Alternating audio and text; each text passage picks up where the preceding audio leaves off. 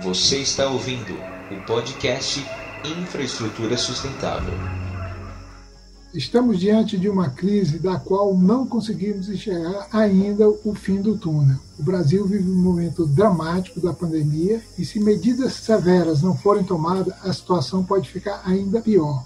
No entanto, a maioria dos problemas escancarados pela Covid são apenas um reflexo das nossas deficiências, tanto sociais, políticas quanto econômicas, e também de infraestrutura. Precisamos falar sobre isso para construir saídas para essa crise e chegarmos mais preparados às próximas que virão. Oi, gente, eu sou Sérgio Guimarães e estamos no décimo episódio do nosso podcast Infraestrutura Sustentável. Vamos falar sobre a grave crise econômica e sanitária que o Brasil está vivendo em função da Covid-19. Com as deficiências e as atrapalhações do governo na gestão da crise, é fundamental que as organizações da sociedade é, se, se articulem para é, tomar decisões e encaminhar soluções. Nossa convidada hoje é a diretora da Avina Brasil, Gláucia Barros, que vai falar sobre esse movimento cívico de, de diversas redes e coletivos da sociedade para uma gestão responsável da pandemia. Seja bem-vinda, Gláucia. Obrigada. Inicialmente pedimos para você se apresentar e nos contar sobre os objetivos desse movimento e dessa articulação dessas, dessas redes e coletivos. Sim, é, bom, a, a Fundação Avina é, vem é, assumindo né, esse desafio aí da, da crise uh, gerada eh, não pela pandemia, mas gerada pela má gestão da pandemia em vários países uh, do mundo, né? E no Brasil a gente eh, vem escutando né, o alerta dos especialistas, especialmente da comunidade científica, mas não só, é, sobre uma prospecção bastante grave para os próximos dias, né, enquanto ah, esperamos né, que se inicie aí o processo é, de imunização da população por meio da, da vacinação. E o que a gente está é, buscando contribuir é justamente nessa interlocução Uh, entre os diferentes movimentos, redes, coletivos, coalizões, é, para definir, enfim, uma estratégia comum, né, é, concentrada é, nos pontos essenciais para que a gente possa, é, pelo menos, tentar evitar, né, o, o agravamento desse colapso a, ao ponto uh, do que né, sinalizam alguns uh, especialistas, e Miguel Nicoleles é um deles, é um ponto de não retorno. Né? Há essa ameaça uh, que é bastante provável caso sigamos é, nesse modelo de gestão da pandemia uh, liderada pela Autoridade Nacional Sanitária é, que temos até o momento. Então, a gente tem, como você falou, tem, tem os problemas causados pela pandemia, mas a gente tem os problemas gravados pela gestão, causados pela gestão caótica que o governo vem fazendo da pandemia. É, e, nesse sentido, é preciso uma articulação mais ampla né, com governos estaduais, com prefeituras, com parlamento, com academia e até articulações a nível internacional para que a gente possa tentar ter uma gestão mais razoável da pandemia e poder encontrar um caminho, né? Porque hoje nós temos o Brasil aí está é, sendo visto já a nível internacional como uma das piores gestões da pandemia. Nesse sentido, é, o que, que essas organizações e movimentos estão se propondo em termos de articulação com outros, com outros setores, como parlamentos, governos estaduais e até a nível internacional? É, você, você tem toda a razão, uh, Sérgio. É, os movimentos da sociedade civil, eles são muito importantes, inclusive porque são os mais capilares, né, os mais potencialmente capilares, né, porque temos que pensar é, em chegar em todos os campos do nosso país que hoje sofrem uh, com, com, com o que está acontecendo. Uh, mas definitivamente, né, a nossa governabilidade ela tem limites é, bem claros, né, para aquilo que a gente precisa no momento, que é realmente ter uma gestão é, concentrada, convergente, né, é, na, na, na, em evitar que a gente chegue a esse ponto do, do não retorno, né. E aí, o que a gente vem acumulando em termos de conversas, e aí estamos conversando com movimentos de diferentes áreas, né, coalição uh, Direitos Valem Mais, Coalizão Negra por Direitos, é, campanha Renda Básica que Queremos, é, campanha Abril pela Vida, campanha Frente pela Vida, é, enfim, vários movimentos né, e, e organizações como, como Oxfam, a própria Vina, um, no sentido de ver qual que é o nosso a, nossa mensagem básica, ou seja, o que, o que é essencial nesse momento para a gente realmente chegar uh, numa situação em que é, no, nos, nos, nos, permita esperar até a imunização uh, começar a fazer os seus efeitos, né? A primeira, a primeira medida para a qual nós precisamos advogar, né, é a, realmente a, o lockdown, né? Essa palavra já me foi aconselhado que não use, porque ela tem um peso político é, é, considerável, né? Mas é, na prática o que a gente precisa é isso: parar por três semanas, se não o país inteiro, pelo menos uh, os, os, os lugares em que a situação está mais crítica, né? Hoje eu tive é, acesso a um levantamento é, realizado pelo Congresso em Foco, uh, que justamente traz os 30 municípios onde a situação, é, tanto de infecção quanto de uh, mortes, é, está mais grave. Então, nos parece muito importante começar por aí. Acontece que uh, propor né, o fechamento, né, o total isolamento é, nesses lugares por no mínimo três semanas, né, que é o prazo recomendado, há que se cuidar da, da, de toda a condição uh, de segurança alimentar, segurança física das pessoas, né? Não, não podemos, sabendo aí é, dos últimos registros, né, que, que vem, a fome vem crescendo de forma muito acelerada no país, não podemos ignorar, né, que as pessoas possam parar, especialmente a grande massa de trabalhadores informais é, do país, sem as garantias mínimas. E, e evidentemente, é, um auxílio emergencial de 150 reais é absolutamente insuficiente para que a gente possa ter essa garantia, uh, especialmente para as pessoas é, com maior nível de vulnerabilidade. Então, essa ser, seria uma uma, um segundo elemento, um segundo ingrediente desse pacote, né? Parar, mas parar com as condições mínimas, e aí a defesa que a maioria desses uh, movimentos vem fazendo é a de no mínimo 600 reais a mês por família, como a gente vinha praticando na primeira fase da, da pandemia. Para isso, nós precisamos, evidentemente, de ações uh, parlamentares, ações governamentais, né? É, que vão no sentido, desde, enfim, né, uma pressão sobre o governo federal para a mudança e, e, e a alteração, inclusive, né, do teto de gastos, que a gente possa é, ter, dar essa condição para a nossa população, né, recursos existem, é, o país pode fazer isso, deve fazer isso, né? E depois também uh, uma articulação com os uh, gestores subnacionais, prefeitos e governadores, é, no mesmo sentido, né? De é, determinar o fechamento e cuidar, né, para que esses serviços essenciais à população é, sejam é, estabelecidos para todos e para, e para todas, né? Para que tudo isso aconteça, é, nós precisamos realmente é, alterar a, a, a, forma de gestão e o agente de gestão é, dessa, dessa pandemia uh, no país, né? É, temos to, todos os dados indicam, e você tem razão, né? O Brasil está sendo considerado não um dos piores, mas o pior país uh, na gestão da pandemia, cruzando vários indicadores aí. Uh, e isso claramente está depositado sobre, né, toda a responsabilidade sobre a autoridade é, nacional sanitária, Ministério da Saúde.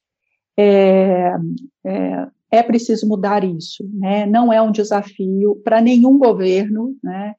É, especialmente para esse, é, que ele poderia responder sozinho. Então, a proposta que vários desses movimentos fazem né, é uma composição entre a comunidade científica, é, os, os, três níveis de governo, é, federal, é, municipais e estadual, estaduais, ah, mais parlamentares, né, isso para ficar no núcleo mínimo, né, com o controle social, né, o controle da sociedade civil, que possa nos levar, nos conduzir né, a, a, a, uma boa implementação dessas medidas. Né. Faltou uma terceira de dizer que é a vacinação de, no mínimo, uh, ah, 3 milhões de pessoas, de 2 a 3 milhões de pessoas por dia, né? Seguir nesse ritmo de 2 a 3 milhões de pessoas por dia, isso para que a gente possa, né, ao final das três semanas, é, poder contar com mais pessoas imunizadas no país. Então, esse é, essa, esse é o pacote básico, né, a mensagem que a gente está é, é, tá buscando advogar aí junto aos interlocutores tomadores de decisão, para que a gente possa enfrentar essa situação com êxito. Pois é, né, Glaucia? Mas, assim, por si só, isso já é um desafio gigantesco. Né? Agora, ainda mais quando a gente tem é, um governo federal que está trabalhando, muitas vezes, em sentido contrário. Parece que atrapalha mais do que ajuda. Então, o desafio se torna é, maior ainda. Então, eu vejo que tem um desafio de articulação e político aí, que ele é, é gigantesco. Isso tudo acrescido com a urgência, né? porque estão morrendo, em média, aí, quase 4 mil pessoas por dia. Né? Então, Mais de 4 mil pessoas. Né? É, já tem, eu falei em média, né? mais de 4 mil pessoas por dia e alguns, alguns infectologistas falando que se pode passar de 5 mil pessoas por dia e que em abril pode, pode passar de 100 mil, 100 mil óbitos. Né? Então, é uma situação imensamente dramática, urgente, emergencial, e de calamidade pública. Né? Então, essa, essas articulações, essas medidas que você cita, elas são urgência de urgência urgentíssima. Né? Então, é, é, e de uma complexidade enorme, né, Sérgio? Exatamente. Você... É, essa, esse tempo da, da construção política né, é, é, um tempo muito maior do que o, o do avanço né, da pandemia e, evidentemente, da crise, né? É, é, mas precisamos fazer isso, né? Ou fazemos isso, ou eu, eu não me sinto confortável de fazer outra coisa hoje que não dedicar uh, meu tempo a essa, a essa postura, né? Porque mesmo no campo da sociedade civil, é, ainda é necessário muita convergência, né? Para que a gente aí buscando uh, ser um, uh, empática né, com, com, com, os tomadores de decisão, é, é, necessário fazer isso, né? Fico pensando num parlamentar nesse momento, né, que está recebendo várias pessoas, é, não dá, né? Tem, temos que chegar com um discurso uh, mais ou menos alinhado, né, e que e com um pedido claro, né, no sentido mesmo de dar uma contribuição naquilo que a gente pode fazer, né, que é por parte né, desse, desse movimento cívico, escutar a população, então escutar as dores da, da população, né, é, e buscar traduzir isso uh, numa, numa, numa política de gestão uh, da crise, é, direcionando isso, endereçando isso para aqueles atores que podem é, fazer ou que, o que devem fazer alguma coisa. Então, é desafiador, é, é, é, é um desafio que se agrava pelo sentido de urgência, mas eu não estou vendo outro caminho. Temos que temos que ir por aí. É, uma das outras dimensões que estão colocadas aí, né, ou seja, esse tipo de, de, de, de crise, né, ele escancara a, as desigualdades, as carências, né, inclusive de infraestrutura que a gente uhum. tem. Né? Tipo de infraestrutura você acha que poderia, assim, olhando apenas para esse lado da, da solução, a gente precisaria investir prioritariamente é, em termos de, de contribuir para uma solução dessa, dessa crise? É, a gente ontem conversava com uh, alguns integrantes dessa Frente pela Vida, né? São pessoas que representam os setores dos profissionais de saúde e dos usuários da saúde no Conselho Nacional. Né? É, e escutávamos deles justamente essa preocupação né, é, com, com, relação a, aí assim, vamos falar de infraestrutura como infra mesmo, né, recursos, insumos uh, para garantir que não só né, as, as pessoas é, morram de Covid, mas que, enfim, né, elas possam é, ter aí um mínimo de segurança física e segurança alimentar, como, como a gente dizia antes. Então, a proposta deles, por exemplo, é que as empresas, né, ao invés de ficar aí nessa, nessa disputa pela compra de vacinas, é, sabendo que não há vacina para ser comprada nesse momento, né, e muito menos que ninguém vai vender para para setor privado, porque obviamente a prioridade é dos governos e aqui no Brasil a gente ainda tem o privilégio, né, de ter um dos melhores sistemas eh, de gestão da saúde do mundo.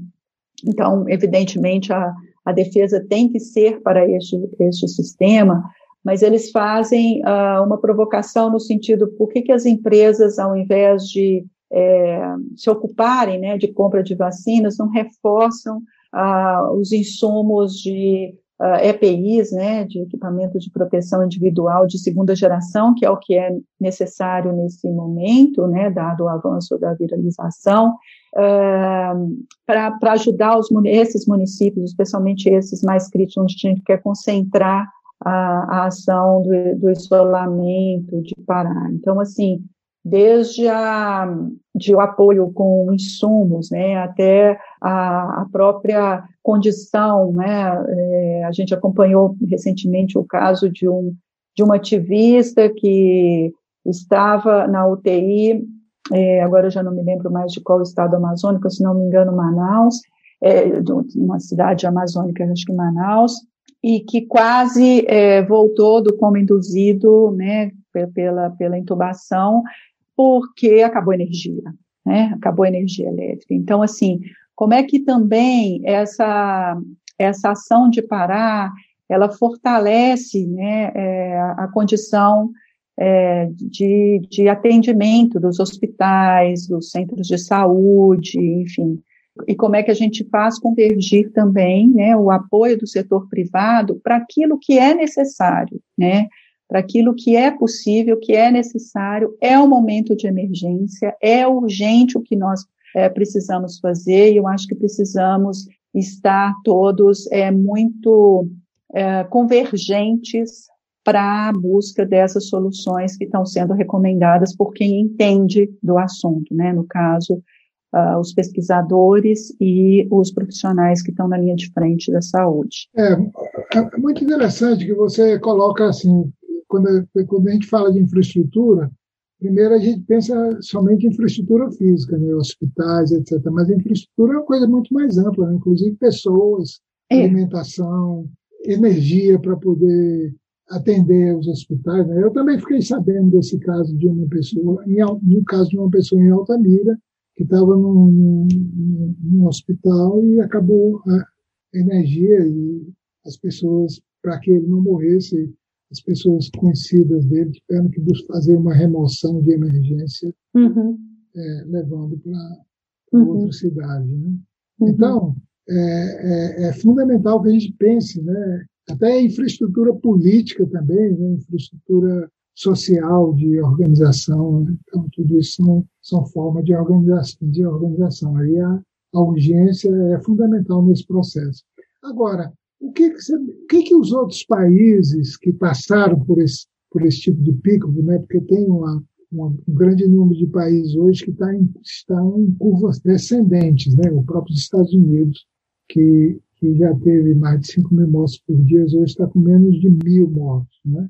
Além da vacina, que eles estão avançando muito rapidamente lá, o que, que você é, entende que os países que passaram por, por, por, essa situação, inclusive os que tiveram menos danos, né, eles têm a nos ensinar que a gente pode é, aprender com eles e incorporar no nosso cardápio de, de medidas emergenciais que a gente precisa tomar. É, só, só, voltando a um ponto muito importante que você é, colocou aí, ainda com relação a, a infraestrutura política, foi assim que você chamou, né? É, eu acredito muito, Sérgio, e venho é, assim usando como instrumento de, de convencimento, né, de, com todas as pessoas com quem eu venho conversando é, é nos últimos dias, é, de que esse aprendizado que, que estamos recolhendo, né, dessa ação uh, emergencial,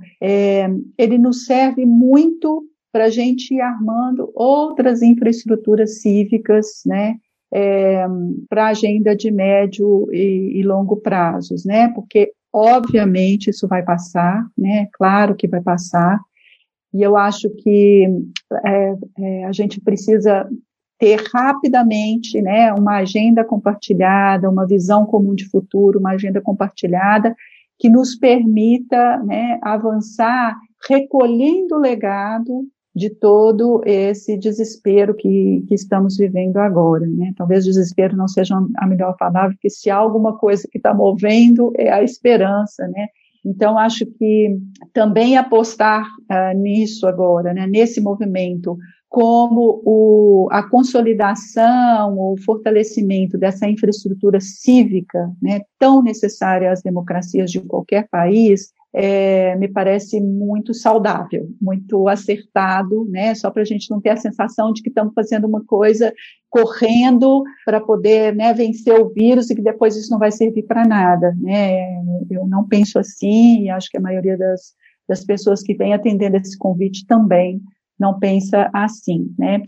É, indo então para esse, esses casos, né? E aí eu contava para vocês que que a Vina vem fazendo, né, o um monitoramento é, dos diversos países, do que está, é, como, como, é que estão os níveis de vacinação, como é que estão as, as, enfim, o equilíbrio aí, né, com a, com a história das, das mortes, dos atendimentos, e, e com uma campanha muito forte na rua, Sérgio, sobre a vacina como um bem público, né? Então, pra, pela quebra das patentes, é, pela realmente observância de critérios de prioridade que considerem uh, os públicos é, com maior vulnerabilidade, os, os primeiros a serem é, atendidos. É, e o que a gente vem é, observando que está dando certo é realmente a decisão de parar, né? O Chile, para citar um exemplo latino-americano, né, é, ele é o país, até semana passada, eu não atualizei esse número para falar com você hoje, mas na semana passada era o país que proporcionalmente mais vacinou no mundo. Ele estava com 50% da população uh, vacinada e assim mesmo tomou a decisão de uh, parar Santiago, né, é, que, que, é onde se concentra, acho que 70% da população, a grande Santiago, da, da população chilena, né? Quer dizer, ele está num, né, num esforço é, bem sucedido de imunizar, mas entendeu, né, o governo chileno entendeu que precisava a si mesmo parar o, o principal centro, né, uh, do país para que justamente para, para, para o tempo, né, de imunização e para que uh, ao voltar não não é, seja alguma coisa um pouco mais definitiva, né, e não esse para e volta, como a gente vem uh, observando em alguns países da Europa, né, assim, que para um pouquinho, e aí, assim, a, a recomendação dos especialistas é que é lockdown mesmo, não é, não é esses arremedos de ah, toque de recolher aqui, feriado ali. Não, é parar né, com a intenção e com a informação né, para a sociedade. Então, esse trabalho uh, que, que, a gente está fazendo aqui, ele é da maior importância também, né? Informar e comunicar, oferecer informação é, segura, consistente para a população, que possa ajudar a população dos mais diferentes cantos é, do país a se organizar, a enfrentar isso, né, da forma como, como tem, tem que ser enfrentado, é, me parece que é a lição aprendida uh, de outros de outros países, né? E até no Brasil mesmo, né? A gente teve aí recentemente observando o município de Araraquara, né? Que eu acho que em duas ou três semanas saiu de uma crise gravíssima, né? Com muitas mortes é, para um quadro de é, é, relativo controle. Por quê? Parou, parou tudo, né? E está agora seguindo aí com medidas restritivas, mas é, realmente com maior controle, né, sobre sobre a, a situação da, da, evolução da pandemia. Então, é, eu acho que tanto no país, e a gente está buscando identificar esses casos, né, exemplares, e obviamente recolher aprendizagens que possam ser úteis para aqueles que a gente precisa parar agora. Então, é, é realmente é, é, é, é, muito, muito importante esse, esses aprendizados, né? E também, assim, outra coisa que você falou, é, que eu vejo que é super importante é olhar também com uma, com uma visão de, de médio e longo prazo, né? Uhum. Inclusive porque uma outra infraestrutura importante são, é o arcabouço legal, né? Uhum. Então pensar em, aí em algumas algumas medidas que são fundamentais aí, como a própria reforma tributária, né? uhum. né? é, é, é, fundamental de que se que possa acontecer para que a gente possa sair depois da crise da da pandemia, né, sair da crise econômica também correlacionada Sim. com ela, né? Então, eu acho Sim. que isso, isso é, uma, é uma questão fundamental. Né? E para isso tudo, eu vejo que o arcabouço político, né, é, ele é fundamental, a, a manutenção e a ampliação da, da, democracia é fundamental, também é atacada aí por alguns. Né? Eu acho que a gente tem, enquanto sociedade brasileira aí, um desafio é, emergencial e também estrutural de poder uhum. sair dessa situação é, melhores do que entramos em termos de, de estrutura, tanto é, social, política e até mesmo econômica. Exatamente. É, eu penso que é, o propósito, o objetivo né, de todo esse esforço agora ele tem que estar, tá, além né, de fazer mais robusta né, essa, essa infraestrutura cívica é, da qual a gente falava, ela também ela serve para nos informar sobre as prioridades de agenda, e aí, como você dizia, né, agendas de médio é, e longo prazo. Então, você lembrou bem, a reforma tributária é uma delas, né, é, não podemos esquecer de forma alguma que, junto com essa crise sanitária, já vinha caminhando né, uma crise econômica que se agrava muito, e aí não estamos desconsiderando que o lockdown é, agrava, pode agravar ainda mais essa situação, e aí eu acho que a reforma tributária ela vai precisar é, ser redimensionada, né, considerando esse novo esse novo contexto, né? Por exemplo, né, a, a, tributação dos mais ricos, que é uma, uma resistência que a gente tem nesse país, é, como, como em nenhum outro país, né, existe, né, essa, essa resistência de tributar as grandes fortunas e né, nos outros países, a, a, a Kátia da Oxfam é, sempre menciona isso, né, é, os, os, os, bilionários e bilionários, eles pedem, nós queremos contribuir, nós queremos pagar impostos. Aqui a gente tem um movimento exatamente é, o contrário. É, né? Então, a reforma tributária ela, ela, vai precisar considerar isso. E eu acho que uma outra agenda que, que sai muito fortalecida em, em proposição é, dessa crise é a agenda da renda básica como política pública permanente, né? É, toda, toda a pandemia, ela veio evidenciar é, toda a, a, grande injustiça, os, os graves níveis de desigualdade que a gente tem, não só nesse país, mas no continente latino-americano, né, o mais desigual do mundo, e nós não podemos é, sair da, da, crise sanitária e, e voltar né, para essa mesma, porque já está é, tá claro que isso só dificulta as coisas quando a gente precisa enfrentar é, monstros deste tamanho. Né? Então, renda básica como política pública permanente é algo que a gente precisa manter como prioridade na agenda. Muito bom, é, Glaucia. A gente vai ter que caminhar para o final aqui, porque o nosso tempo já, já inclusive passamos um pouquinho, mas eu quero te agradecer a, a sua disponibilidade, também a sua clareza de, de ressaltar a importância dessas ações. Né? E você estava falando de mudança de reforma tributária, né? O próprio governo Biden nos Estados Unidos está tá com é, mudanças profundas, né? propondo mudanças profundas no sentido de reforma tributária, porque lá também é, uma parte do, dos bilionários e milionários também se dispõe a, contribuir com maior parcela para a sociedade como um todo. Não temos outra saída a, a não ser essa. Né? a gente espera que a elite brasileira né, é, possa se conscientizar e contribuir com essa ação que é fundamental. Né? Uhum. Então, quero te agradecer, ouvir alguma palavra final sua, para que a gente possa então encerrar essa entrevista num tema tão, tão importante. Eu, eu também estou um pouco como você, né? Fico meio inibido de ficar tratando de outros temas aqui diretamente ligados ao trabalho que não envolvam essa situação dramática pela qual o Brasil e a população está passando. Né? A gratidão é recíproca, Sérgio. Acho que esse trabalho, como eu disse anteriormente, é, é muito necessário, esse trabalho de fazer a informação chegar, é, de, de, linkar dados, né, e transformar em informação mesmo, informação estratégica com a qual a gente possa trabalhar.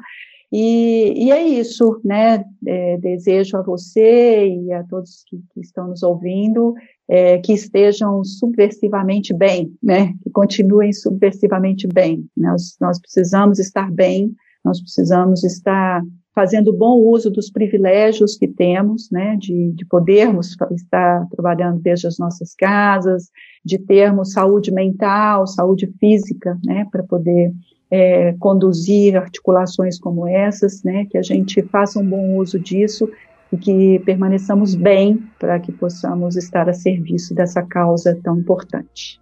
Muito grata. Obrigado, Glaucia. Eu também desejo a todos que se cuidem, mantenham a, a saúde física e a sanidade mental, né?